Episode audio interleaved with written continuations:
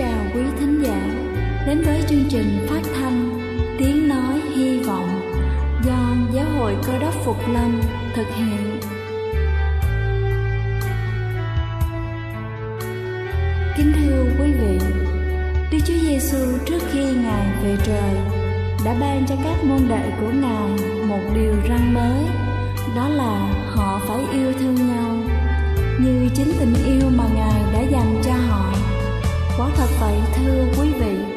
Tình yêu thương là một món quà vô giá Mà Chúa đã ban cho nhân loại. Và đó cũng là thông điệp mà chúng tôi muốn gửi đến toàn thể quý vị. Nếu quý vị muốn tìm hiểu thêm về chương trình, Về niềm tin, Hoặc muốn nghiên cứu về lời Chúa, Xin quý vị gửi thư về chương trình phát thanh Tiếng Nói Hy Vọng, Địa chỉ 224 Phan Đăng Lưu phường 3, quận Phú Nhuận, thành phố Hồ Chí Minh hoặc gửi email cho chúng tôi theo địa chỉ tiếng nói hy vọng amoc@gmail.com Ngoài ra, quý vị cũng có thể liên lạc với bất kỳ hội thánh cơ đốc Phục Lâm tại địa phương gần nhất. Xin chân thành cảm ơn và kính mời quý vị lắng nghe chương trình hôm nay.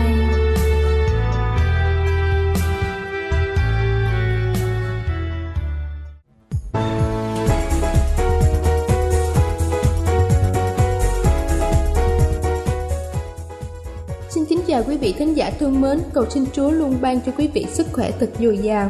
Kính thưa quý vị, việc hình thành và trau dồi các kỹ năng sống cơ bản cho con là điều vô cùng cần thiết bởi kỹ năng sống chính là những hành trang cơ bản để các bé bước vào đời. Có thể kể tới những kỹ năng cơ bản cần thiết cho trẻ như là kỹ năng giao tiếp, kỹ năng bảo vệ bản thân, kỹ năng thuyết trình, kỹ năng làm việc nhóm cùng với sự phát triển của xã hội hiện đại. Việc tổ chức, làm việc theo nhóm ngày càng phổ biến làm việc theo nhóm chính là sự tập hợp của hai hay nhiều nhóm người gặp lại, cùng đặt ra một mục tiêu nhất định để hoàn thành những công việc chung. Các thành viên trong nhóm phải tự nhận thức bản thân của họ như là một cá thể trong xã hội, đồng thời cũng phải nhận thức việc làm của mình sẽ có ý kiến quan trọng trong một môi trường tập thể là như thế nào. Và hôm nay, chúng ta sẽ cùng nhau tìm hiểu, dạy trẻ cách làm việc nhóm một cách hiệu quả đầu tiên đó chính là lợi ích của làm việc nhóm. Làm việc nhóm cũng là một trong những cách giúp con người làm việc, học tập chủ động hơn và có kết quả hơn. Sự hợp tác trong công việc, học tập và nghiên cứu là một trong những phương pháp tốt nhất để đi đến thành công. Cái ta tưởng là khó thì đối với người khác thì lại rất dễ. Cái mà ta thiếu thì người khác lại dư. Vì vậy, làm việc nhóm là sự cộng hưởng tốt nhất cho mọi người. Thứ hai đó chính là trẻ em với làm việc nhóm đối với trẻ em, bố mẹ nên định hướng và trôi dồi cho con những kỹ năng học nhóm, làm việc nhóm ngay từ khi con còn nhỏ. Điều này không chỉ giúp cho trẻ hòa đồng hơn với những người xung quanh mà còn giúp cho trẻ có kết quả tốt nhất trong học tập và lao động. Làm việc nhóm sẽ giúp cho trẻ tự tin hơn trong giao tiếp, biết cách tự khẳng định bản thân mình trong môi trường tập thể, đồng thời giúp trẻ có thể phát huy cá tính sáng tạo, biết hợp tác với những đứa trẻ khác để hoàn thành những công việc chung phụ huynh có thể áp dụng những phương pháp đơn giản để dạy trẻ làm việc nhóm, như là làm gương cho con, luôn cho con cảm giác mình là thành viên trong một nhóm, khuyến khích con chơi các môn thể thao đồng đội, khuyến khích con học nhóm, cho con một số việc làm phù hợp với đứa tuổi, cùng bố mẹ, anh chị, bạn bè. Ngoài ra, phụ huynh cũng nên dành thời gian để phân tích, đánh giá hoặc là gợi ý cho trẻ, tự đánh giá kết quả của các hoạt động nhóm bạn trẻ tham gia để trẻ thấy được vai trò của tập thể, những lợi ích khi cùng hoạt động nhóm. Thứ ba đó chính là các hoạt động làm việc nhóm cho trẻ trên lớp học. Trên lớp học, giáo viên có thể tổ chức các hoạt động vui chơi có yếu tố làm việc nhóm như là tổ chức trò chơi tập thể, chia lớp thành nhiều đôi nhỏ, phân công nhiệm vụ cho từng nhóm, tìm ra vai trò của người lãnh đạo trong nhóm. Qua đó, trẻ không chỉ được tự do khám phá sáng tạo, mà trẻ còn biết quan tâm, chia sẻ với bạn bè xung quanh, với mọi người, và trẻ cũng tự tìm được sự hứng thú, vui vẻ trong quá trình học tập kính thưa quý vị, việc mỗi trẻ đều được trang bị những kỹ năng sống cần thiết, điều đó chắc chắn sẽ giúp cho trẻ ngày càng tự tin hơn và có tính tự lập ngay từ khi còn nhỏ điều đó thực sự rất cần thiết và là nền tảng vững vàng cho trẻ phát triển tốt nhất. Đây là chương trình phát thanh Tiếng Nói Hy Vọng do Giáo hội Cơ đốc Phục Lâm thực hiện. Nếu quý vị muốn tìm hiểu về chương trình hay muốn nghiên cứu thêm về lời Chúa, xin quý vị gửi thư về chương trình phát thanh Tiếng Nói Hy Vọng, địa chỉ 224 Phan Đăng Lưu, phường 3, quận Phú Nhuận, thành phố Hồ Chí Minh hoặc gửi email cho chúng tôi theo địa chỉ tiếng nói hy vọng amocgmail.com Ngoài ra, quý vị cũng có thể liên lạc với bất kỳ hội thánh cơ đốc Phục Lâm tại địa phương gần nhất. Xin chân thành cảm ơn và kính mời quý vị tiếp tục lắng nghe chương trình hôm nay.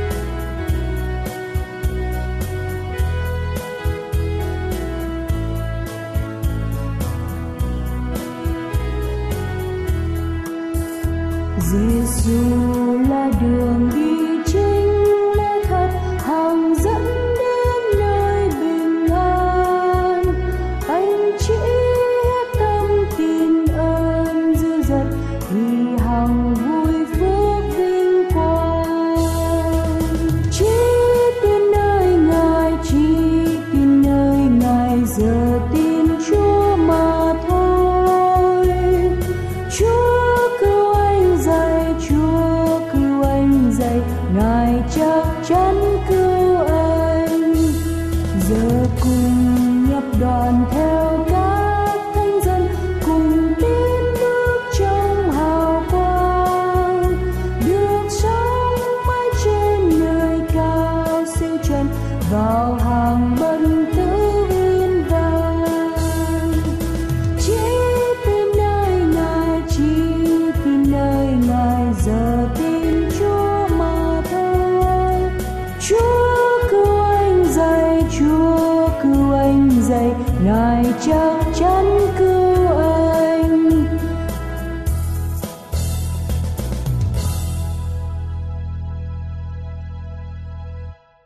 Đề tài của tôi hôm nay là ngày sa bát của Chúa là một món quà quý giá lắm cho tất cả chúng ta. Để chúng ta cùng đọc câu kinh thánh đầu tiên. Tại sao ngày sa bát món quà quý giá của Chúa ban cho chúng ta? Sau khi Đức Chúa Trời tạo dựng nên thế gian, trời và đất, ở trong sáng thế ký đoạn 2 Chúa phán, quý vị cùng đọc với tôi nếu quý vị có thể thấy được. Ấy vậy, trời đất và muôn vật đã dựng nên xong rồi. Ngày thứ bảy, đức chúa trời làm xong các công việc ngài đã làm. Và ngày thứ bảy, ngài nghỉ các công việc ngài đã làm. Rồi ngài ban phước cho ngày thứ bảy, đặt là ngày thánh. Vì trong ngày đó, ngài nghỉ các công việc đã dựng nên và đã làm xong rồi. Ấy là gốc tích trời và đất khi đã dựng nên. Trong lúc Jehovah Đức Chúa Trời dựng nên trời đất. Bây giờ, ngày thứ sáu, chúa dùng xương sườn của ông adam. Chúa tạo nên bà eva thì Chúa cho họ ở trong một khu vườn có tên là Eden. Eden có nghĩa là hạnh phúc hay là sung sướng. Thì lúc bấy giờ, buổi chiều thứ sáu, thì ngày hôm sau sẽ là ngày gì ông bà anh chị em? Ngày sa bát. Cho nên tôi thể nói rằng, món quà đầu tiên đức chúa trời cho loài người là gì? Là hạnh phúc hôn nhân nhưng mà ngay tiếp tế đó món quà tiếp theo mà đức chúa trời cho con người là gì ông bạn chị em? Ngày sa bát và ngày sa bát quý vị biết rằng trong tuần thể tạo thế ngày đầu tiên càng đến càng ngày đến ngày thứ bảy cái, cái chất lượng của những món quà chúa cho càng ngày càng cao hơn. Cây cỏ ngày thứ ba mặt trăng mặt trời rồi muôn thú rồi đến con người rồi mới đến ngày sa bát đây là một món quà của chúa cho chúng ta. Nhưng mà ông adam và eva, tổ phụ, tổ mẫu của chúng ta phạm tội và rồi họ phải đi ra khỏi khu vườn sung sướng. Lúc bấy giờ loài người đi xuống, tuổi thọ của con người bắt đầu đi xuống, đạo đức cũng đi xuống, tất cả mọi sự đều đi xuống. Cho đến một giai đoạn, những người tuyển dân của chúa là dân do thái phải sống ở giữa cảnh nô lệ, lưu đài ở tại xứ Ai Cập. Họ làm người nhưng mà không có quyền làm người họ phải bù đầu bù cổ. Họ không có thời gian riêng lo cho mình. Buổi sáng thức dậy là phải làm gì? Làm mấy cục gạch để mà đi xây kim tự tháp. Buổi chiều làm sáng làm tối làm không có ngày nghỉ. Và đức giê-hô-va mới thấy rằng dân sự của chúa được tạo ra. Ngày mà chúa tạo ra loài người đâu phải để con người làm nô lệ làm tôi mọi đâu. Chúa tạo ra loài người để cho hái trái cây ăn, để cho sung sướng, để cho hạnh phúc. Bây giờ Đức Chúa Trời có thể nói rằng mắt của Chúa rưng rưng lệ. Chúa nghĩ đến số phận con người, ông bạn chị em. Nghĩ đến số phận con người của chúng ta. Hối hả, vất vả, lay hoay rồi đến gì? Tới mồ mã. Đức Chúa Trời không thể nào nhìn thấy con người sống trong hoàn cảnh như vậy nên Chúa giấy lên một người tên là Môi xe và Chúa giải cứu dân Do Thái dân Do Thái tượng trưng cho tất cả những ai tin Đức Chúa Giêsu, ai tin Đức Chúa Giêsu sẽ trở thành con cháu của của Abraham. Cho nên khi Đức Chúa Trời giải cứu dân Do Thái, Chúa đưa họ ra khỏi xứ Ai Cập, Chúa bắt đầu ban cho họ 10 điều răn. 10 điều răn này Chúa để ở trong đó tất cả những cái quy luật nếu một con người muốn sống hạnh phúc phải giữ 10 điều này. Nhưng mà lạ thay ông bạn chị em, loài người đại đa số giữ hết 9 điều nhưng mà họ bỏ một điều mà trong 10 điều răn này điều nào là dài hơn hết ông bạn chị em là điều thứ tư lạ thấy rằng Đức Chúa Trời viết hai lần trong cả cuốn kinh thánh của quý vị và tôi, tất cả mọi chữ chúng ta đọc đều là do những người tiên tri viết ra hoặc là họ nghe lại môn đồ của Chúa, vân vân. Nhưng mà chỉ có duy 10 điều răn là do chính ngón tay Đức Chúa Trời viết mà Ngài phải viết tới hai lần, mỗi lần hai bản đá. Cái tầm quan trọng của 10 điều răn rất đổi là quan trọng, nhưng mà con người thì lại hay lãng quên đi cái điều đó. Bây giờ tôi muốn nói, chúa tạo ra ngày sa bát nhiều người nói rằng đó là luật lệ của cựu ước. Cơ đốc phục lâm sau cựu ước nhiều quá. Nhiều người nói rằng đó là của người do thái. Nhưng mà khi đức chúa giêsu tới, ngài đã khẳng định cho chúng ta biết ngày sa bát không phải chỉ dành cho người do thái. Ngày sa bát là một ngày dành cho tất cả những ai gọi là con người. Bởi vì Chúa phán trong sách mát đoạn 2 câu 27 Đoạn Ngài lại phán rằng Vì loài người mà Ngài lập ngày sa bát Vì loài người mà Chúa lập ngày sa bát Cho nên ngày sa bát là một món quà cho quý vị và cho tôi. Trước khi ngày sa bát có đi vào 10 điều răn, Quý vị nên nhớ, Đoạn Kinh Thánh chúng ta ước đọc Là câu trả lời cho tất cả những ai mà nói rằng ngày sa bát là của cựu ước. Khi mà Đức Chúa Trời tạo dựng nên loài người, Đoạn 2 của sáng thế ký lúc bấy giờ chưa có người Do Thái, chưa có cần 10 điều răn, quý vị. Mấy người đến học kinh thánh với tôi, họ nói rằng là 10 điều răng tôi không cần giữ. Nhưng tôi nói rằng tôi chấp anh là không cần giữ 10 điều răng luôn đó, mặc dù điều đó là sai. Nhưng mà dù cho có chấp luôn điều đó, thì anh nên nhớ lại ngày sa bát được Đức Chúa Trời đặt từ sáng thế ký, chứ không phải từ xuất Egypto ký. Có phải không bạn chị em? Rõ ràng, cho loài người bây giờ, tại sao Đức Chúa Trời phải bỏ vô luật pháp? Khi nào thì phải xài luật pháp? Quý vị nhớ lại với tôi, họ làm nô lệ, Chúa cứu họ ra nhưng mà nếu Chúa đã cứu họ ra khỏi nô lệ rồi mà họ cứ sống theo cái kiểu như khi họ còn là cái xứ nô lệ đó thì họ vẫn còn là nô lệ. Có mấy ông nhà giàu đó lúc nghèo đó thì ăn hà tặng hà tiện, dép không dám mang đeo đôi guốc lên cổ. Vậy nhưng mà khi mà giàu rồi vẫn còn đeo đôi guốc lên cổ, tức là mình giàu trong cái mình có nhưng mà mình vẫn còn nghèo trong cái con người của mình nhưng chính vì vậy Đức Chúa Trời đưa người Do Thái ra khỏi cái nô lệ nhưng mà họ phải thay đổi đời sống của họ. Bằng không thì họ vẫn còn là nô lệ. Thường thường người ta không cần phải có luật nếu người ta có tình không bạn? Tại sao tôi thấy lạ một điều, lúc mà cưới nhau đó đâu có giao nhiều luật lệ gì đâu. Vậy chứ lúc mà ly dị là quá chừng luật cơ mà. Đức Chúa Trời bỏ vào luật pháp chứ thật ra ngày sa bát đã có từ thuở sáng thế. Ngày sa bát đã ngay từ sáng thế ký đoạn 2 đã có thôi bạn Bây giờ tôi muốn nói tới ngày sa bát là món quà mà Chúa cho loài người của chúng ta. Tất cả đa số con người sống thì phải làm việc. Tôi biết có những người họ không thích làm việc nhưng mà tôi khẳng định với quý vị, Dầu là làm tay chân hay là làm đầu óc, Thì con người hễ sống là phải động và phải làm việc. Và con người từ thuở sanh ra, từ khi thoát khỏi vòng tay cha mẹ là phải buông theo sự nghiệp buông theo gia đình, có con thì phải nuôi con con lớn phải lo cho nó đi học đại học, nó học đại học, nó ra trường phải lo cho nó chuyện vợ con, nó có chuyện vợ con tới khi mình về hưu mình phải giữ cháu cho nó và nó cứ lay hoay như vậy đó. Cuộc đời như một cái vòng xoáy, quý vị, nó cứ tiếp tục bánh xe thời gian nó cứ trôi đi, cứ trôi đi, nó cứ cuốn con người ta tôi nhớ lại câu chuyện của một đứa trẻ nó đi tới nó mua xà bông. Và nó nói với cái người chủ tạp hóa, cô ơi, cô bán cho con cái loại xà bông nào á mà con chó có trúng mắt của nó nó cũng không có đau mắt. Bà chủ bà mới nói, đây con, cái loại xà bông này dầu có trúng mắt người còn không đau đừng nói mắt con chó. Nó đem về một tuần lễ sau nó tới nó mắng vốn bà chủ, nó nói rằng, cô ơi, cái xà bông này, cô nói rằng mắt con chó nó không cay, tại sao nó chết ngắt rồi cô? Bà này hỏi, con làm sao? Thì con lấy cái chai mà xà bông không làm cay mắt chó, con bỏ chung với con chó vô cái máy giặt, con quay có chút xíu mà nó chết rồi, cô ơi. Mà đôi lúc chúng ta sống trong một cái vòng xoáy mà nó cứ xoay. Quý vị, tôi biết rằng có những người mà phải trả tiền nhà, có những người phải trả bill nó quay lẹ lắm à. Nó quay lẹ dễ sợ lắm, nó cứ xoay. Và cuộc đời cứ như vậy, hết nỗi quan tâm này đến nỗi quan tâm khác. Đôi lúc chúng ta ngồi nhắm mắt và chúng ta mơ ước. Cho nên đức chúa trời ngày thứ bảy, ngài nghỉ các công việc ngài đã làm và ngài đặt ngày đó làm ngày thánh, và ngài bắt con người phải đi theo cái guồng máy đó. Tại sao? Chúa đâu có vô lý. Chúa tạo con người, chúa biết con người hoạt động như thế nào. Mà chúng ta thì không hiểu chúa.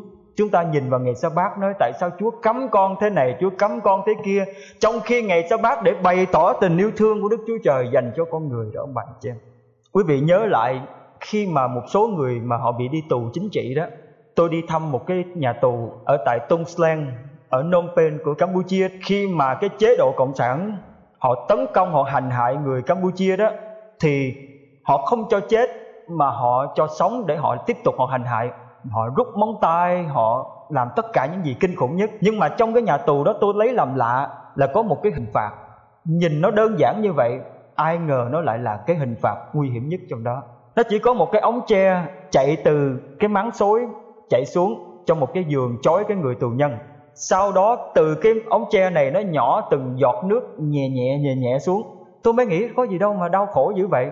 Nhưng mà khi người tù bị trói ở đó mà nó nhỏ cứ một giọt một giọt một giọt. Ban đầu không sao nhưng mà khi quý vị chồng chất lên đó thì nó có thể mót cái sọ của một cái người vào bên trong. Theo thời gian nó đẩy cái độ nặng nó lên. Một cái ly nước quý vị cầm, không có nặng nề gì hết.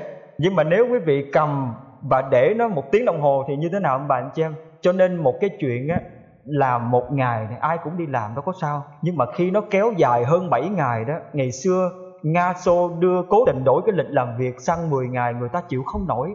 Và quý vị nghĩ rằng chúng ta có cần ngày sa bát không? Ngày sa bát một lần nữa là cái ngày mà Chúa đặt ra để cho con người lấy lại cái năng lượng, để cho con người sống lại cái linh hồn của mình. Và quý vị, giống như là buổi tối quý vị đi về cái iPhone hay là cái Samsung đó mình phải cắm vô cái đồ sạc. Thì sáng hôm sau nó mới hoạt động được. Một bảy ngày, Chúa định ra chu kỳ. Đúng ngày thứ bảy, phải yên nghỉ trong tâm hồn của mình. Không đến nhà Chúa, không lo lắng chuyện công ăn việc làm. Không lo chắn chiều nay đi nhậu ở đâu. Không lo lắng chiều nay mua cái gì ở chợ. Dẹp hết tất cả. Chỉ nghĩ đến một mình Đức Giê-hô-va. Chỉ nghĩ đến linh hồn của mình. Chỉ nghe lời của Chúa để Chúa tái tạo mình. Quý vị có thấy cái phone mà vừa cắm sạc, vừa gọi điện chuyện gì xảy ra không? Có ngày nó nổ điếc lỗ tai. Khi nó sạc để cho nó sạc. Khi nó đến nhà chúa được, nó khó lắm nó mới tới được. Nhà chúa nó đã tới rồi để cho nó yên. Để cho chúa tái tạo nó không bạn? Một món quà Chúa dành cho loài người ngoài việc để lấy lại sức lực để tái tạo. Ngày sa bát cũng là ngày để chúng ta làm lại, Gầy dựng lại các mối quan hệ. Chúa biết.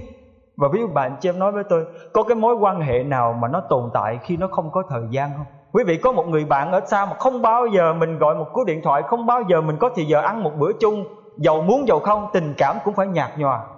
Để đừng nói mà không cần ngày sa bát, đôi khi chúng ta đi rất nhanh trong cuộc đời này. Quý vị mà càng đi nhanh mà càng nghĩ lại đi, đường đời là một con đường một chiều, đi tới được mà sao? Không có đi lui được. Cho nên Chúa nói là hạnh phúc con không có tìm ở cuối con đường mà con ráng con vội đi cho cố vào nhưng mà hạnh phúc là cứ mỗi một cái chu kỳ con dừng lại.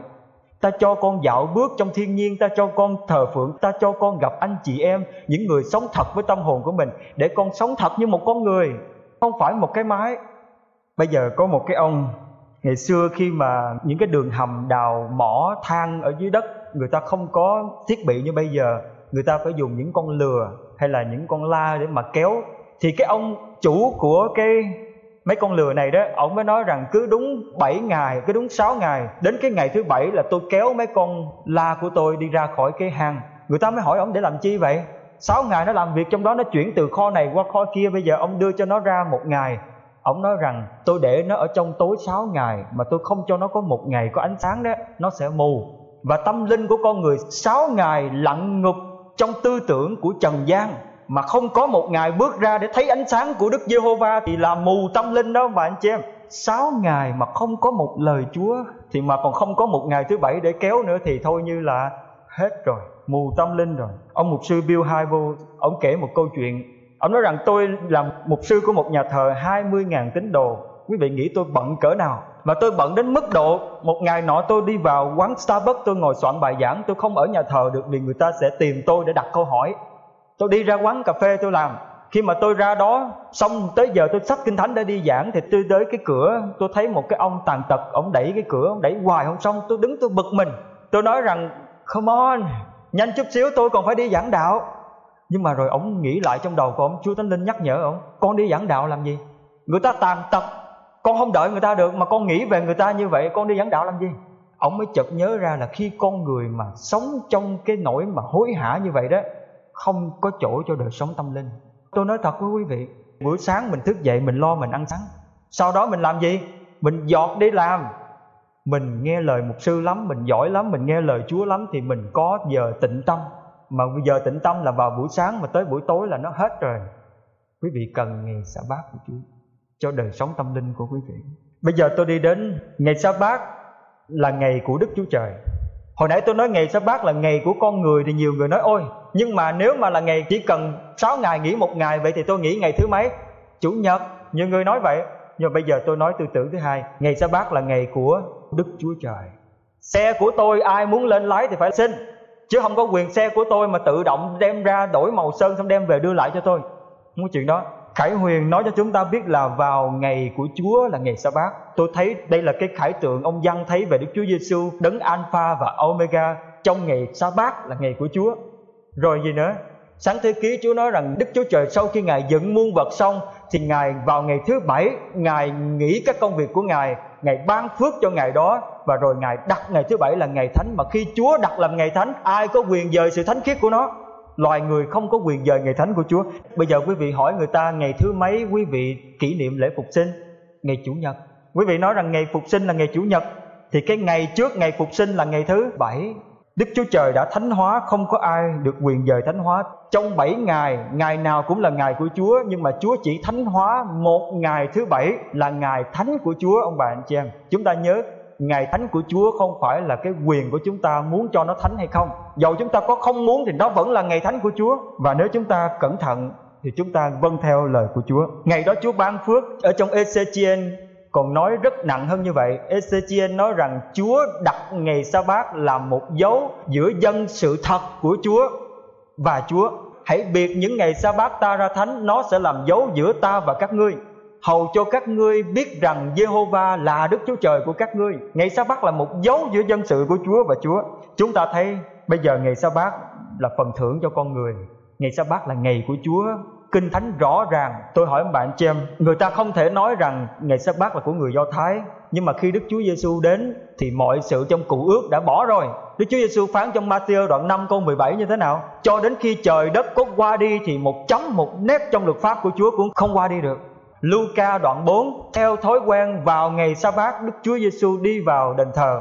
Esai 66 Từ ngày sa bát này đến ngày sa bát nọ, Từ ngày trăng mới này đến ngày trăng mới khác, Dân sự sẽ đến hầu việc trước mặt Đức Giê-hô-va. Như vậy thì từ thổi sáng thế cho đến mai hậu về sau, ngày sa bát vẫn là ngày của chúa.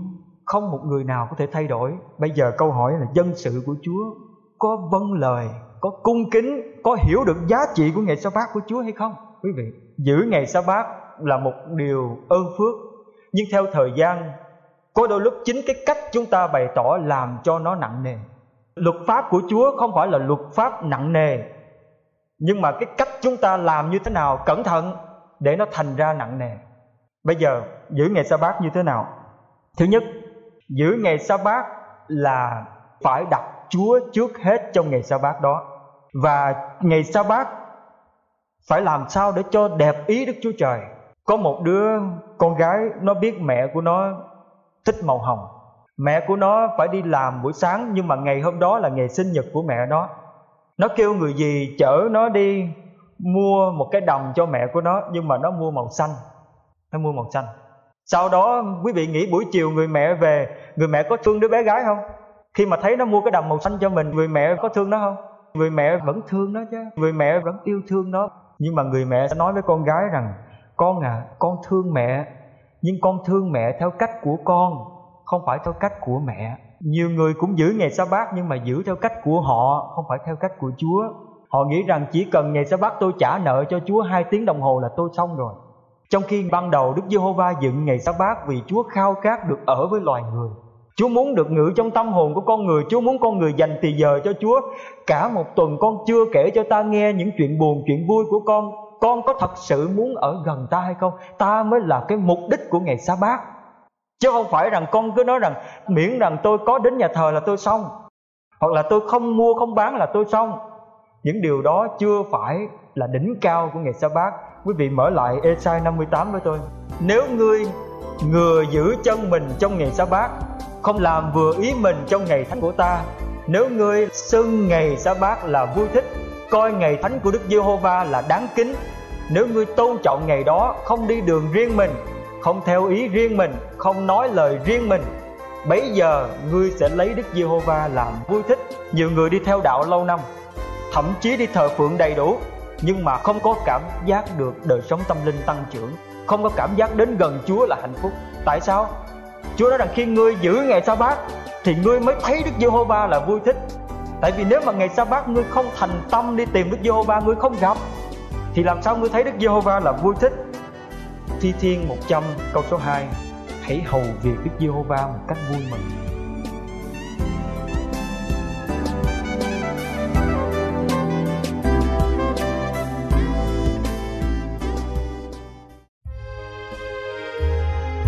Đây là chương trình phát thanh Tiếng Nói Hy Vọng do Giáo hội Cơ đốc Phục Lâm thực hiện. Nếu quý vị muốn tìm hiểu về chương trình hay muốn nghiên cứu thêm về lời Chúa, xin mời quý vị gửi thư về chương trình phát thanh Tiếng Nói Hy Vọng, địa chỉ 224 Văn Đăng Lưu, phường 3, quận Phú Nhuận, thành phố Hồ Chí Minh hoặc gửi email cho chúng tôi theo địa chỉ tiếng nói hy vọng gmail.com Ngoài ra, quý vị cũng có thể liên lạc với bất kỳ hội thánh cơ đốc phục lâm tại địa phương gần nhất. Xin chân thành cảm ơn và hẹn gặp lại quý vị trong chương trình lần sau.